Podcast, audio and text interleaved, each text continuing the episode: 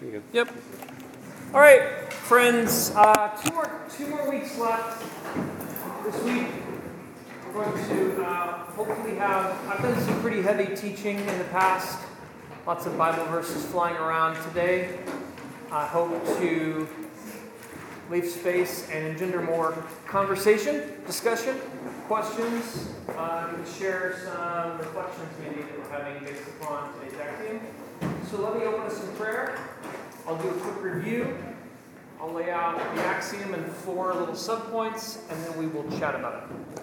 That's the idea. All right. So let's pray. God, thank you for your mercy today. It's new every new every morning, fresh off the shelf of heaven. Uh, God, we embrace this day as a gift. Help us to be fully present to each other and to you, and open our hearts to receive your kingdom. We want to desire first your love and your justice. And we pray this in your name, Jesus. Amen. Amen. So, uh, by way of review, we've just been talking about what we're calling axioms. They seem to be axiomatic for Jesus. They seem to be sort of assumptions he makes about God and reality and other people that sort of uh, he lives his life by, and they seem to come into sort of contrast or conflict with the way that people around him live their life, and we would contest even the way we live our lives today. So the first is that the goal of life is union with God in love. And we talked about how we can name that love as grace and truth. This connecting relationship and this empowering vision of how to live. So, grace is this connecting relationship, this commitment and connection. And truth is the empowering vision of what the good life is. Um, we talked about how God cares about all of it more than we do, uh, and that God is just like Jesus. And so, what we see Jesus doing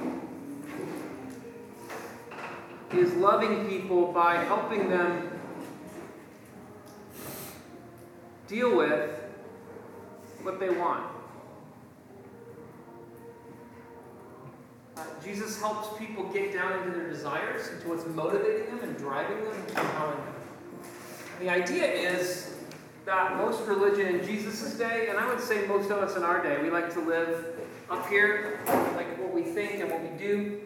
These feel uh, much more, much less scary, much more controllable, right?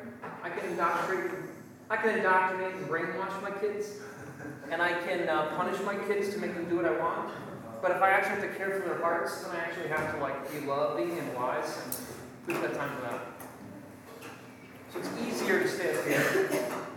It's a little more, uh, feels a little more like under my control to stay up here. But we see Jesus do is help people get below the waterline to name what they want, what they desire, and then he actually asks them to entrust that to him through some embodied demonstration of trust. So whatever their desire is, whatever their heart is, the call to the kingdom isn't will you get that in order? It's will you trust me with that? So desire is neither good nor bad, it just is. And desire needs to be ordered and shaped in the love of God. And the love of God in Jesus looks like integrating what we know and what we do with what we want. And then we, we shared some practices that we see, we see Jesus doing in this process. We said that God is always present at work, and so we have to cultivate the practice of detecting that. So this is something that those of you who are involved in DNA have been doing. You've been detecting kairos moments, paying attention to how God is at work. We had some metaphors for that. Um, we said God is so real, He most fully meets us where we really are, and so one of the ways to discover where they are is to dig. Talked about digging with compassionate curiosity a few weeks ago. And we're doing this so we can discern what's really going on. What's actually happening down here. And then there's other practices that we've talked about declaring good news, full of who God is and who we are because of who God is. talked about doing,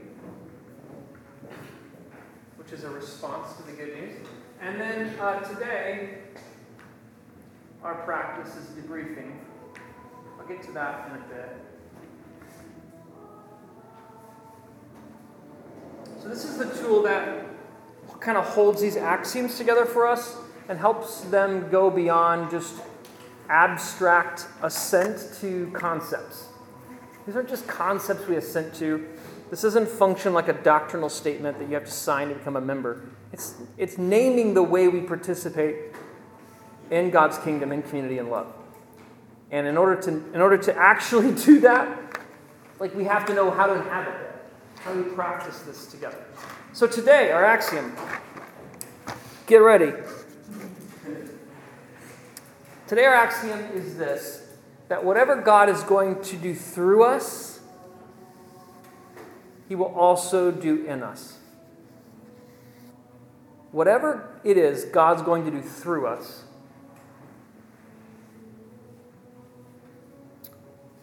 He will also do in us. That coffee was a lot hotter than I thought it'd be. um, we, we used to say this axiom like this. And I'm going to share this because I think we used to say what God does through us, He will first do in us. Uh, we changed it because I don't know if it's I don't know if it's always linear, but there is a primacy we're trying to communicate. Um, there's a primacy about the work God wants to do here before the work God wants to do out there. All right, there's four like little subpoints. I'll just name them and then let's chat about this, okay? The first is maybe maybe we need to stop saying the phrase God use me. Maybe God doesn't want to use people. Maybe God's not looking for people to use. Think about this for a second. We use tools, we use toilet paper, and we use tea tree oil.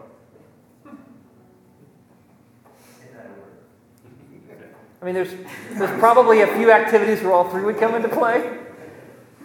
Can let your imaginations fill in the gaps. But do we use other people? Do we use people?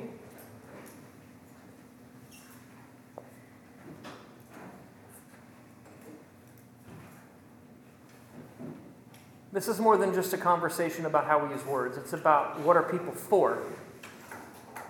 And are they for your use? And if you, who are evil, know how to give good gifts to your children, how much better is your Father? Meaning, like just reasoning like uh, Jesus does. If you wouldn't use somebody else, because that you know that would violate sort of their humanity or maybe compromise uh, something about what it means to be human, then, then would God do? So the first is uh, God doesn't use people. Why? Well, he's looking for people to work with him, not for him. This is the second sub sort of point. God is looking for participants and co laborers. He's not looking for minions or slaves. Now,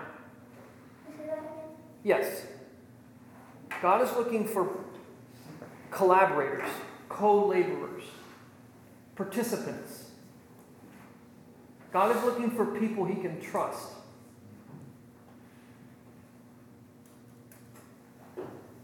God is looking for collaborators or co laborers, participants. God's looking for people he can trust, not tools he can use.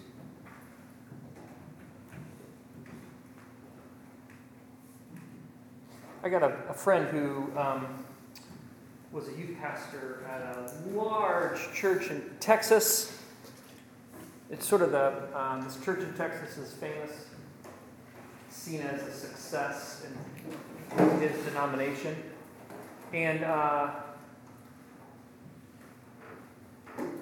we were having a con- we were at that church for a conference, and he, and he no longer goes to that church, he no longer works at that church. He's a, he's a senior pastor at another church. And he was like, This is really weird being back here. I haven't been back here since I was fired. And I was like, Oh, I didn't know you worked here. Oh, yeah, yeah, yeah. For like 18 months. He's like, It was actually a really long time for a youth pastor here.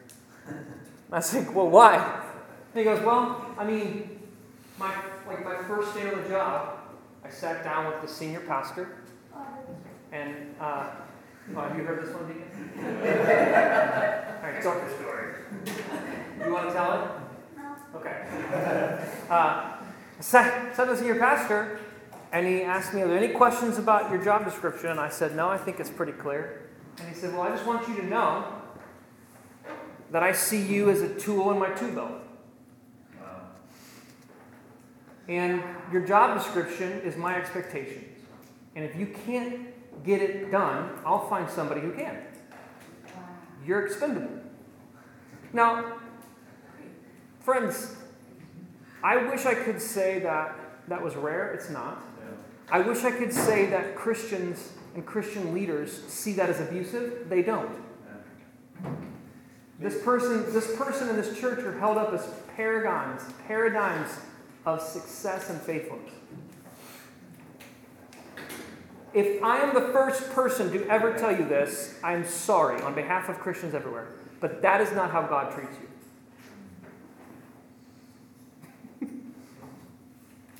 It shouldn't be. That shouldn't be scandalous or surprising, but it is, and it is. Yeah.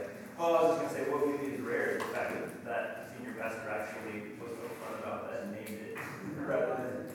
Yeah, I mean, there's some self awareness there at least. yeah, I mean, I think, you know, there was a great, vast turnover in, this, in the youth pastor um, pipeline at that church. Maybe he thought this will help the turnover be less if I just name up front how I'm going to treat you. Yeah, I'm going to, I'm going to discipline my uh, speech about that because I could talk about it for a while. So, listen, friends, this is, this is reflected in. So, Paul, okay, just let me say some things that come to mind. Paul refers to himself in about half his epistles as a slave of Jesus Christ. Okay?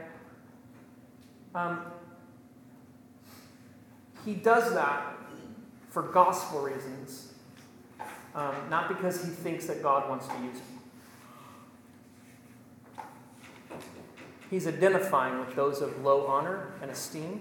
He's voluntarily giving up his citizenship in Rome and his position as a rabbi and one of the elite uh, rabbinical schools of Judaism so he can identify with the least that he's trying to reach. So it's a missiological, theological move, not a, this guy guy is a real taskmaster. That's not what he's trying to say.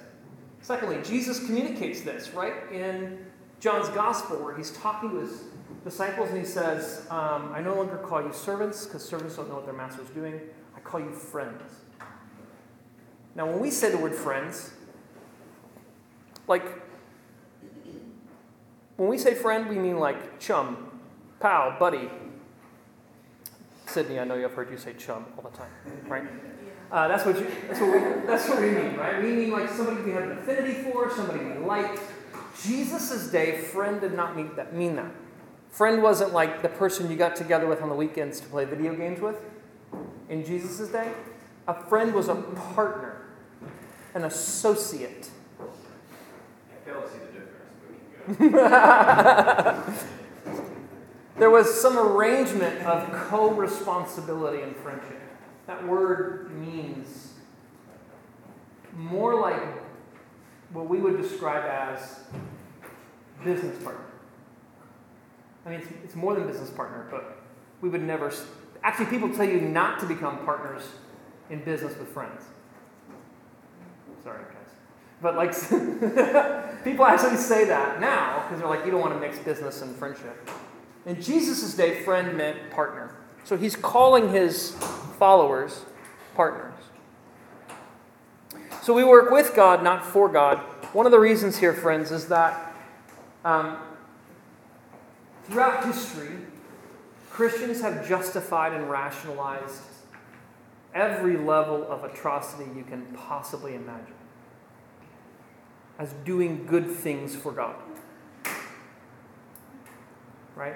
We've got inquisitions, and holy wars, and crusades, and burning other Christians at the stake because they, they uh, rebaptized somebody, or burning somebody at the stake because they wouldn't baptize somebody again. And all of these things that were done that we would say, you know, that probably suboptimal. All these things done like that, these people weren't doing it because they decided to serve Satan. They were doing it for God. Fully convinced that this is something God wanted them to do. So I'm less interested in, in the good ideas we have to do for God, and I'm more interested in understanding what God's going to do out there, He first wants to do in here, because He wants us to participate with Him, not get a good idea and go accomplish it in our own strength. All right. Third, the third something is that uh, Jesus seems to care about character before competency.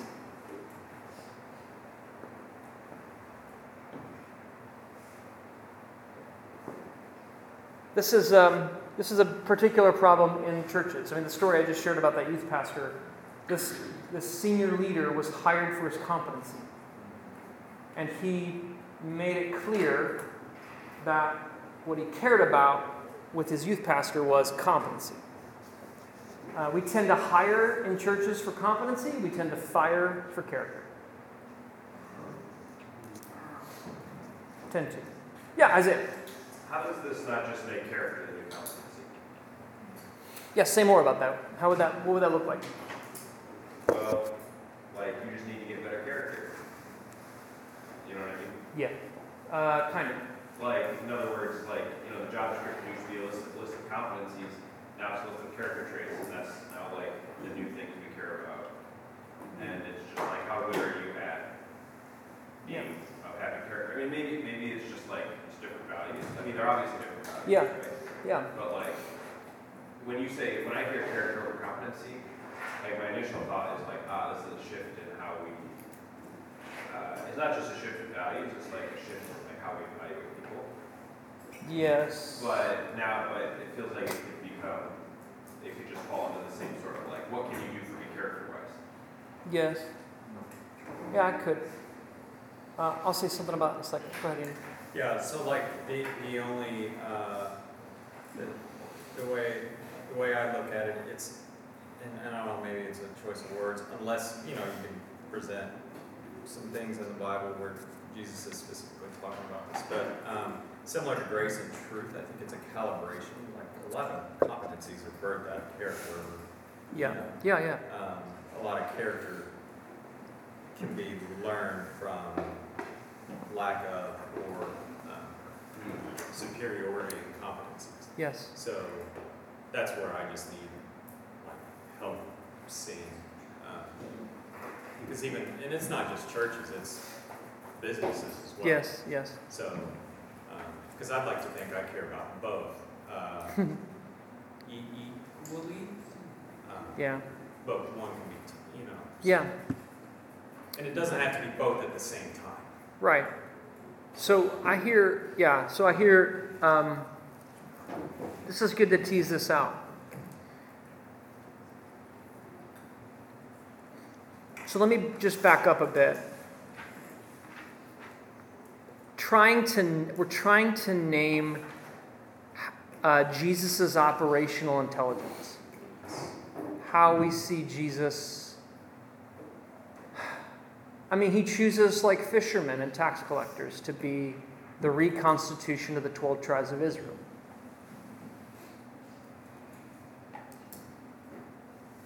He picks people that weren't enrolled. I mean, it's like he picks 12 pastors and none of them are in seminary. Is a way to say that.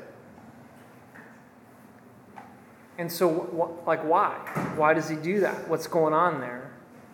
Later, we see Paul. I'm going to preach about this later. We see Paul in Philippians 3 talk about his resume. I was a Pharisee among Pharisees. I was the guy. You know what I mean? I knew everything. And he says, I count it all as loss for the cause of Christ. In Corinthians, he decides not to go in with, like, you know, his best kind of Steven Furtick sermon, you know, with like pyrotechnics and um, amazing illustrations, but he goes in knowing nothing but Jesus Christ and crucified. He's like, there's this celebrity power show happening here, and I'm going to show you what true power is. I'm going to subvert this entire game of celebrity. Um, and, and also, I think what you might be trying to say is, I, I Denies. often don't even know what I'm trying to say. So, so for instance, uh, in past church experiences or um, parachurch organizations, what the lead, just from my experience, the leader of that organization has always seen me and going, "Oh my gosh, that guy knows a lot of people. He's uh, he's gifted with certain relational competencies. I want Andy on my team." Yes. Okay. Andy, this is a really good example. Yes. C- Could I, could I extrapolate that a bit more? can. Have your permission to do that? Absolutely. So what Andy's referring to is like, um, Andy enjoys connecting with people and meeting with people, and he's really good at it. And um, if I, if I as a leader have an idea of what needs to happen in any culture organization, I can view Andy as a resource and an asset. As a ringer. As a what? A ringer. Yeah, like somebody to use. You know, I'm an, I'm an introvert. I tend to like be polarizing, but everybody loves Andy. So I'm going to put Andy on the tip of my spear, and he's going to become the person who now is like I'm just going to throw expectations and sort of a uh, task on Andy, he's going to do this work for me, us, and it's good work. He's connecting people. It's kingdom work. He's making people feel loved, right? What it means is so that's not necessarily bad or wrong. But if I'm committed to Andy's character over competency, what difference does that make? What questions am I going to ask about what I'm asking Andy to do before I ask him to do that? I think, Anybody? Now, this isn't rhetorical because Is it's this, super yeah, important. is this, is this good for Andy, right? Is this doing Andy? Why does Andy like to connect with people? Why does What work is it doing for him? Is it kingdom work in his life? so it seems like to me that the shift is that when I hear character over competency, it's like to accomplish my ends, I'm gonna value character over competency, but that's not really what you're saying. You're saying I value character over competency in Andy himself. Uh, I'm saying character before competency, not over. That's important. Because they both matter. Right. Competency matters. But like, it's not like Jesus went and chose the twelve guys with the best character, like clearly that's not true either. Right. Right. So we're, this isn't a like a virtue performance thing. Right. Um, what we're going to talk about in, in our, uh, our worship time is that what Jesus looks for are people who are willing to be responsive to his grace. It. Not the holiest people, not the most virtuous people, but the people who, when they come in contact with good news, go, yes. That's why he's sending out heterodox people on a mission. Because they say yes to his grace, and they've got a story to tell. So that's character then is responsiveness to God's kingdom in Jesus, rather than 34 virtues you're killing it out. And that's important, I think, Isaiah, maybe to make explicit. Yeah. I keep thinking about the Sermon on the Mount, where Jesus sort of makes a contrast between the heart, what he's looking for, and like the outward piety. Like the Pharisees were like, they, they were, it seems like there's a difference in terms of, character is not performance of piety. Character is more the inward heart of responsiveness to God's grace. Yeah, Yeah. yeah, it's good. That's the, that's the righteousness that exceeds the Pharisees, by the way. The righteousness that exceeds the Pharisees isn't being more externally virtuous than the Pharisees. It's actually dealing with why do you want to connect with people? Not how do we get you better at that? How do we platform and grandstand that to impact more people? That's not the righteousness that extends the Pharisees. It's what work is this doing for you? And does Jesus want that work in you? Really good clarifying questions, you guys. Okay, four. Um, uh, anyway, I, this was Dallas. I want to quote Dallas Willard uh, a couple times. Um, a quote that he, I heard him say uh, once that goes with this character before competency thing. Dallas said, The greatest crisis facing the American church today are church leaders whose character can't match their gifting. Can't bear their gifting. That was it, not match. Bear. Meaning talented, charismatic, gifted people whose character can't bear it. Who aren't willing to crucify their talent for the sake of the kingdom, but actually crucify others with their talent. Well, it just reminds me, I worked in the Christian music industry for a while in Nashville, and that was one of the main things we saw was people would be raised up to a platform because of their skills, their ability to sing, their ability to perform, their ability to do all that, but their character didn't match it. So we started ministry to, to get, it's the same issue, it seems like that issue is pervasive in any, in any, um, occupation as a Christian, you know, we raised up to a place that, because of our outward skills, it doesn't match our character. Yes. Because then you crash and burn, and we saw crash and burn all the time. Yes. Yes. Yes. Yeah. Um, You guys speak up a bit. I want to make sure we get this on there. Our recording. So the church that I um, was in Bible school with, what I think would say this was true, character over before competency, um, but character was defined in a very different way. Mm. So could you like expound on? What do I mean by character? That's great. Yeah. I mean, I'm preaching. This is basically my sermon coming up here. So, um, if you're going to be present in worship, you can feel free to daydream and tune out. You can steal your own thunder? Either one. Either one. How dare I do that to myself? Uh, yeah. Uh, what I mean by character isn't moral perfection. Or, like Isaiah, you said, making it the new competency. How competent are you at these characteristics? Not that. What I mean by character is a willingness to yield to the kingdom when it comes. Are you hungry and in pursuit? Do you hunger and thirst for justice, for righteousness?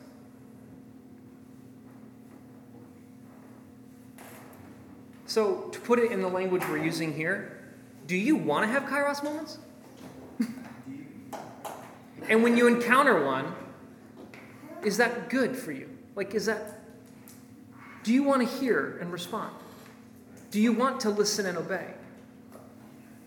When you look into the perfect law, the law of love, and see your reflection, do you want to remember it or do you want to go away and forget about it? To use James's language. So when I say character, what I mean is an inner disposition to, to be willing to receive the kingdom when it comes.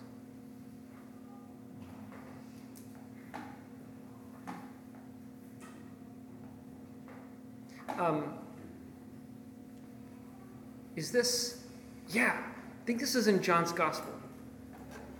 Some of you uh, Awana All Stars will remember this better than me, probably, but um, you know who you are. Um, isn't, isn't, doesn't Jesus talk about Philip in John's Gospel, where he says, Behold, here's an Israelite with whom, with whom there is no guile? Did he say something like that? All right, now I got to look it up. Uh, what Jesus is referring to there is um, when he's calling he's calling this person to him. So,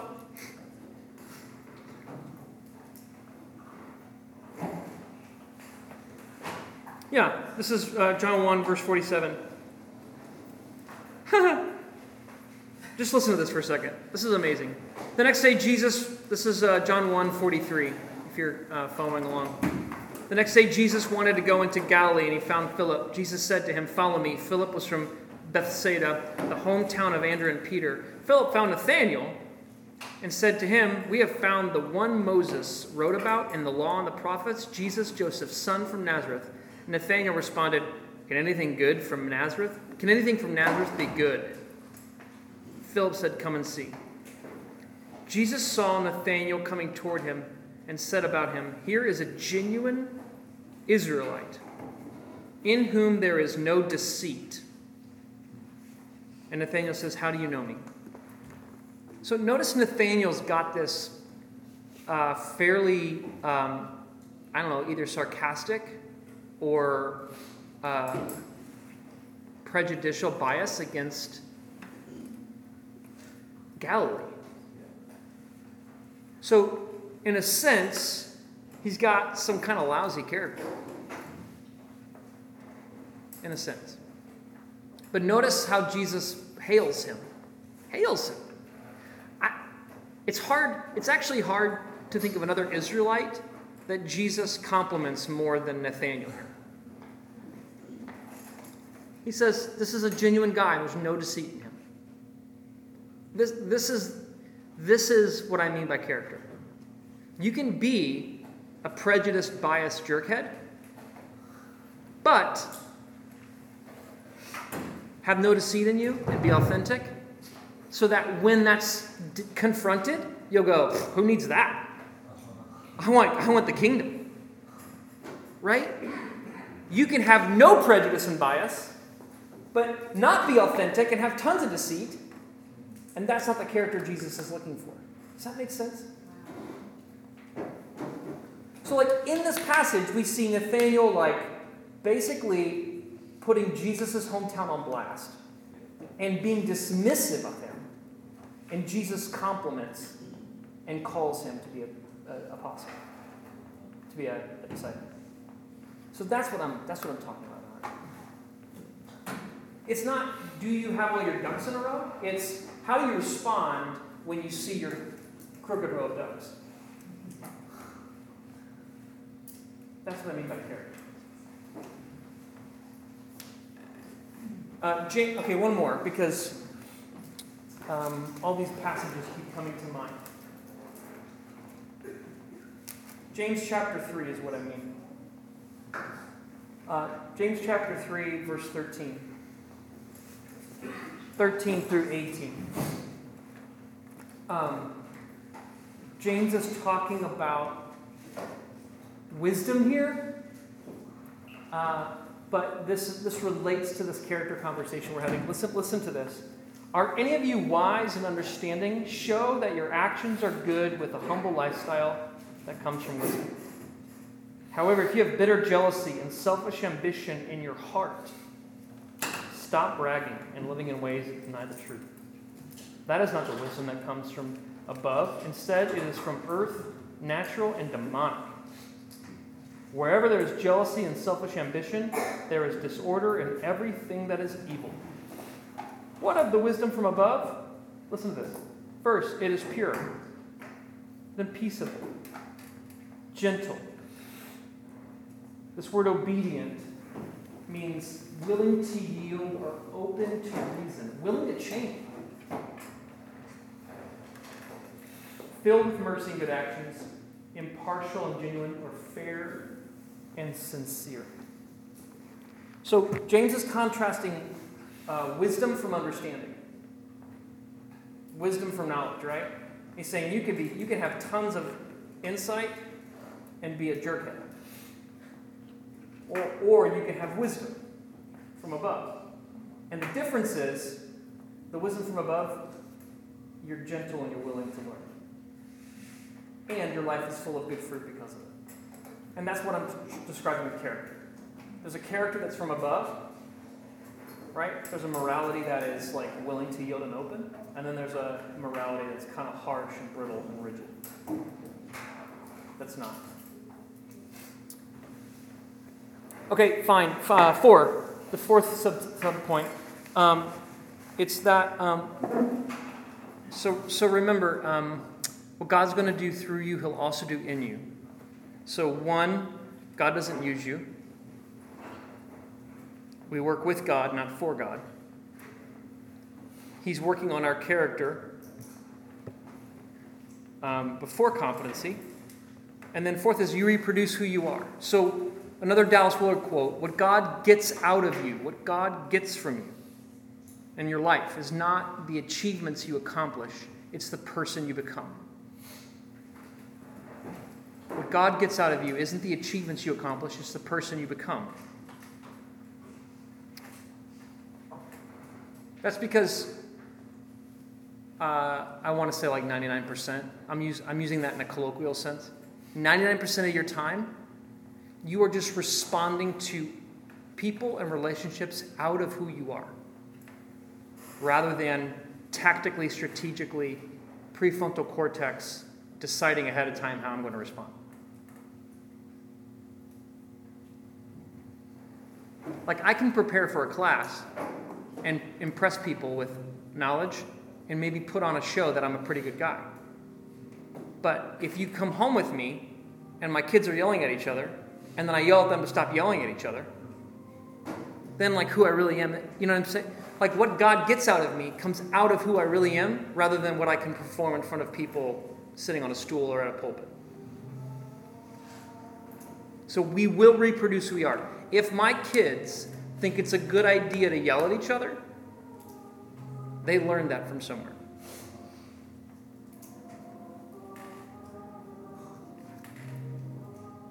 My kids don't know how to deal with conflict with each other other than to yell and to threaten and to fight.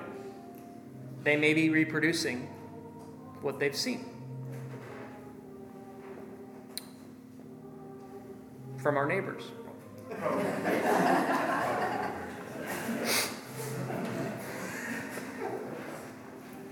All right. so, this is why God wants to do things in us, is because we will reproduce who we are no matter what.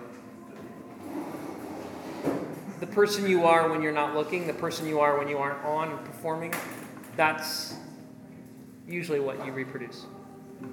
Okay.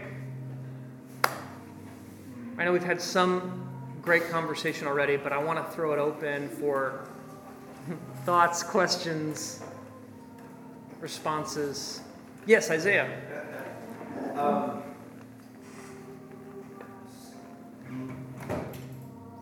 does this suggest, or, like, would you say then that the Christian faith is primarily an inward focused one? Um, and I don't mean that, like, I think that can come off like derogatorily, I just, I'm asking honestly, like, for you, is the inward focus at least come first, or even take primacy over like the outward turning of the Christian life? Yeah. Because that's kind of what I hear, and I'm not, I think inside I'm like, oh, I don't know how I feel about that, but I'm also like, okay, like, that's not necessarily wrong, like, it's sort of a like pendulum throughout the Christian, like, world, like, you know. Mm-hmm. I'm just curious what your thoughts are. I have thoughts always, but I'm curious what other people would say or what that stirs for you as you hear that question. So the question was Is the Christian life a primarily about an inward journey, an inward focus, uh, rather than an outward focus? And, and I hear from you that like, you know, that it's not like, that, you know, this, this entire action is like what God does through you, right? So God does through you is like, there's, there's outward focus there, right? So I know, I know you're not saying like, it's not about that. I'm just curious for you whether it comes first and whether it takes primacy and. Yeah. What's primary? What comes first? And can we talk about it like that? What, what stirs for you when you hear that question? Or what occurs to you? I'm, I'm curious, like, if they're separable, really, because they seem to like cycle into each other. Can we separate them? Right. Are they two discrete realities? Yeah. And I don't hear you necessarily separating them, Isaiah, but I think that's a good question, Andrea. How do we con- how we conceive this question determines how we can answer. Yeah. My first guess was that it depends on the person. So as some people, like myself, I'm always gonna seek understanding, so that I feel like that fuels how I interact with the world. And some people will go out and interact with the world to help them understand. Mhm. And for me, it's, it comes down to a temperament. okay? Yeah.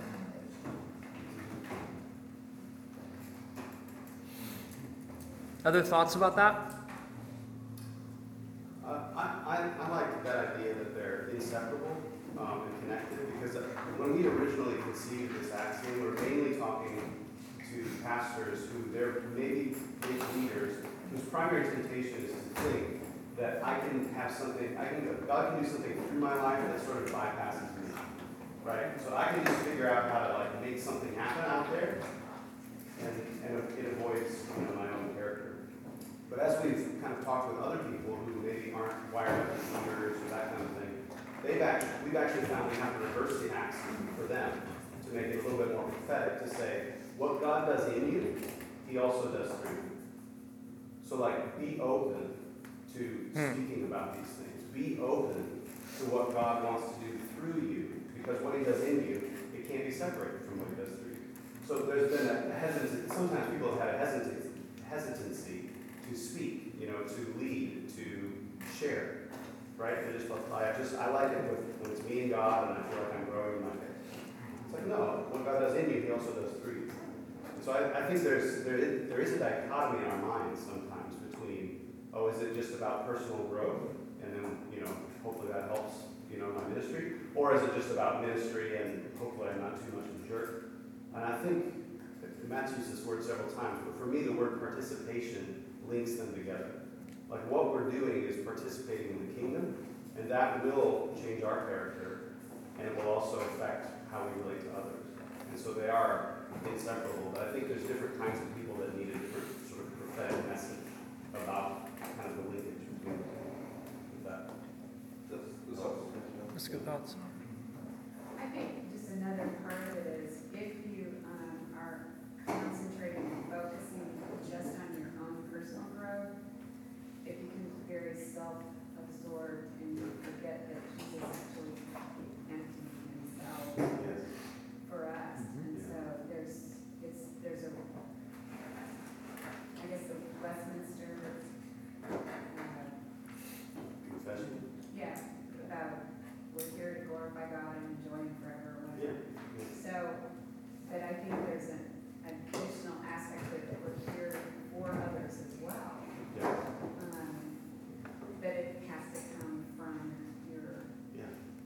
Formation inside and then it flows out.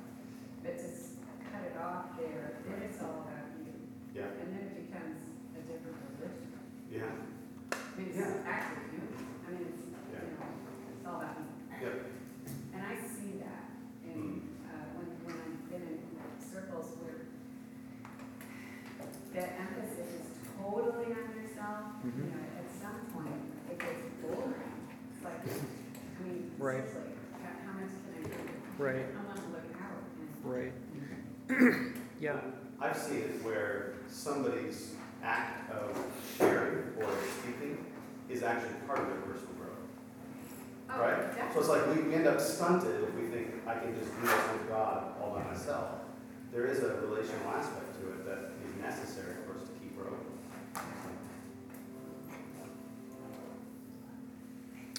Um, yeah, Sharon and Tebby.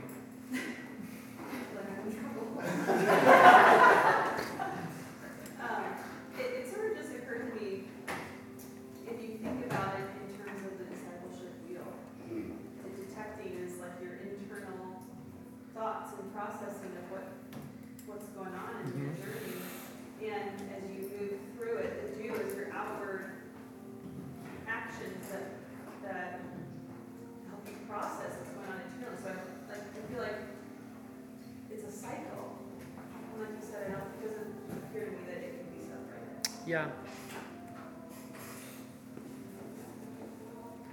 let me share a brief story. Um, hey, Deacon, can I um, can I talk about what I learned with you about screen time last week? I'm kind of putting you on the spot. This is this has way more to do with me than you. Um, so one of the one of the uh, and this kind of gets to what you just said, Sharon, like how it how it can be inseparable. Uh, one of the constant kairoses I have is that uh, I don't know how to communicate and help my kids get off screens when I tell them it's time to be off screens. Um, and so, what typically happens is like they have 20 or 30 minutes, depending on if it's a weekday or weekend. And uh, Celeste just wants, just tell me when it's time to get off and I'll get off. Don't give me a warning. And Deacon wants 10 to 12 warnings leading up to the time he needs to get off the screen, right? I may, I may be exaggerating, but they want different things. So I'm trying to help that. Um, but what will often happen is Deacon's in the middle of a video or a video game that's like engrossing or you know super fun, and I'm like screen time's up, and it's either no response or just a minute, and then I'm like, okay, now what do I do? Like I either go to Hangout or call out. It's either like, okay, do whatever, just let me know whenever you're done, or do you know who I am? Get off the iPad! You know, like those are the two options, right? And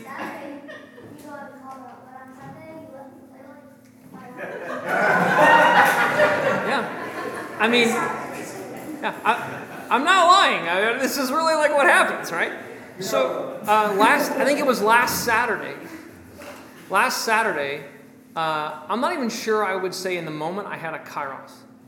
Um, but one of the practices that I've I've developed, and this I think it actually happened unconsciously for me, is learning to own and name what I want. Um, and I realized that what I wanted was for Deacon to get off the screen and uh, and I didn't know how to accomplish that. And so I said, I don't know if you remember this, Deacon. I said, um, hey, Deacon, I've asked you to get the screens five times, and I don't want to yell at you, and I don't want to punish you to get you to obey. So I don't know what to do. Do you remember that? Do you remember what happened? Deacon immediately closes the iPad up and puts it away. Now, in that moment, I was like, Eureka! Um, but I, I, as I, I, I, that was my kairos. In that moment, I had this kairos of like, you know, was that just me being passive aggressive with Deacon? Was I like threatening without threatening? I was going to do those things? Maybe. Um, but maybe in addition to that, it was me saying,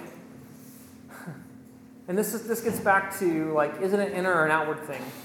Deacon, I've exhausted my outward imagination for how to help you obey me, and I don't know what to do. And I'm, I'm like being vulnerable, confessing that I'm at the limits of my ability, and submitting it to Him, rather than just like texting my wife and saying, You're in. I'm going for a run.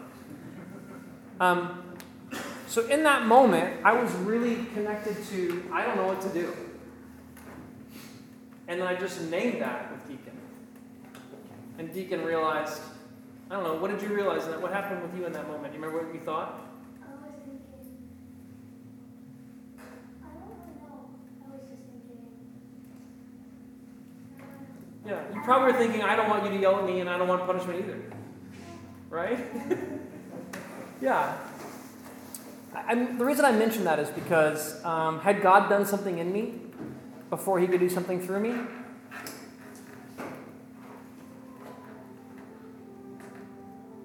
Not that I can perceive. I mean, maybe, maybe I practiced owning what I wanted and naming that.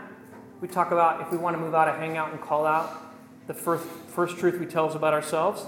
So, like, I've practiced just telling the truth about myself in a situation like that. So, like, it just came out of me without me, like, strategically planning it. So maybe there was a work done in me. Uh, but also, as I feel like God did something through me, He also did something in. Like I was able to reflect and have a kairos and, and name that and talk talk to people about it. So I want to say this. The way that we're naming this axiom, in no way, in no way do I want to suggest that it's a this is why we no longer say first. It's not linear.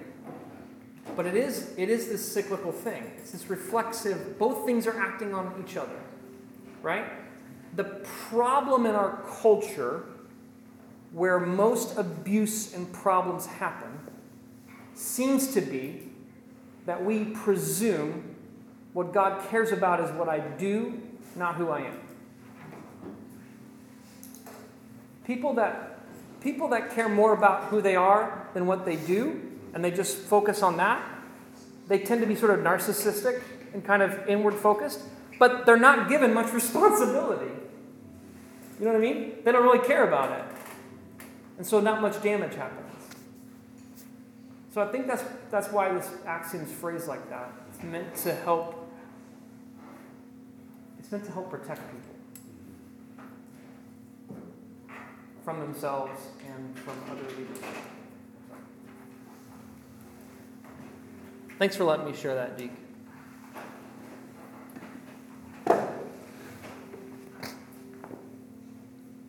Yeah, other before we wrap up, we just have a couple more minutes. Other thoughts or questions or things that stir for you in this? It, it occurred to me too that, I don't know if I can say this right, but there's a bigger thing going on than the immediate situation that we're dealing, we're responding to. And just to have that bigger understanding that this is a lifetime journey and that God is concerned with the big picture, not with necessarily Yeah. the immediate. Yes. And so there's more to it than just the immediate ingredient. Yes. Why is that important for you in this? Like, why is that a aha or why is that a key key thing for you?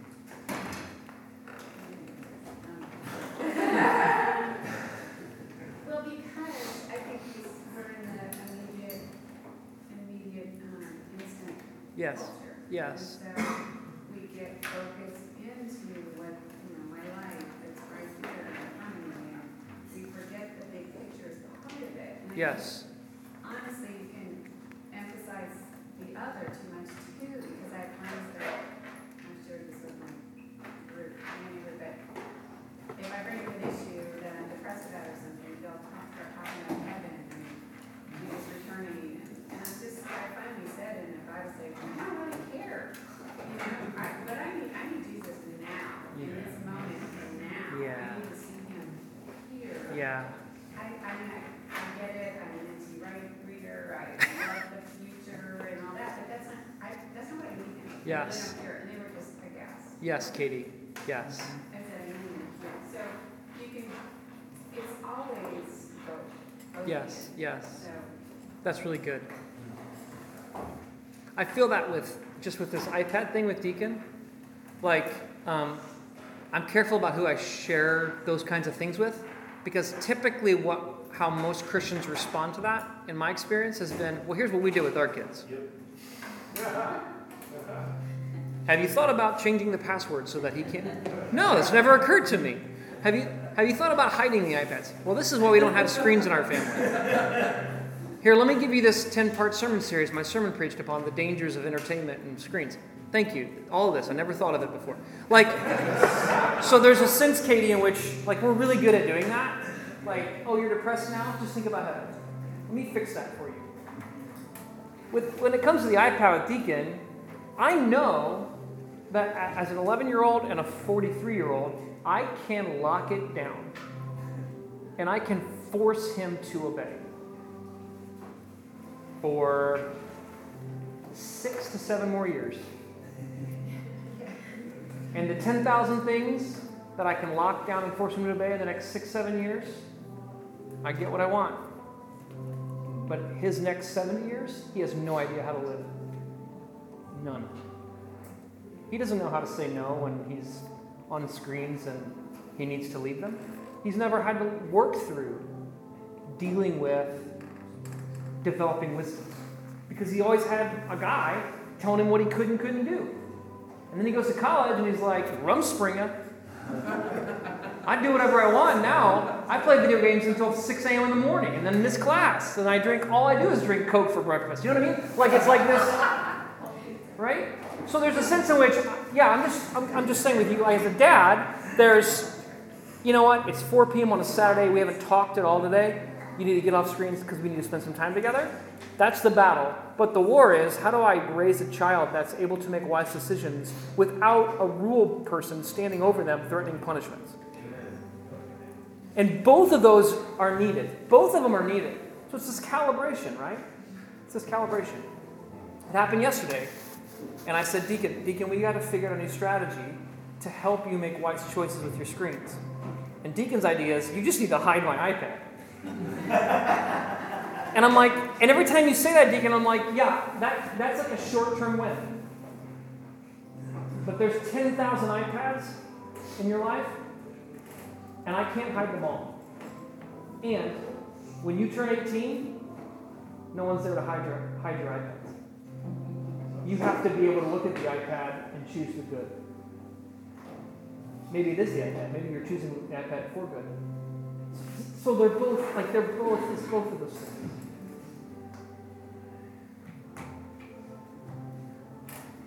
All right. Hopefully, uh, in your DNA groups this week, you can name some things for you, like some personal kairoses for you that come up out of this. Um, that's what they're for, is so that we trust that God's present and work in your life. And in this conversation, there's situations, relationships, ideas that come out that God wants to speak to and bring greater faithfulness in your life. So that's what that's for. Uh, let me pray for us, and we'll and we'll go. You can enjoy the organ music before we get ready for worship. God, we do love you, and we do thank you that you are that you don't despise the best and the brightest, and you don't despise the lowest and least, but that you are wanting to empower us with your spirit to be co laborers with you, wherever we're starting from, wherever we're coming from. If we have tons of degrees and know way more than we should, or if we feel like every time we sit in this class, people use words that are unfair because we don't know what they mean. But God, you meet us right there, and you're at work to bring about greater conformity to your Son Jesus. So we offer our bodies as living sacrifices for that. Prepare our hearts for worship so we can hear and respond, listen and obey. We ask this in your name, Jesus. Amen.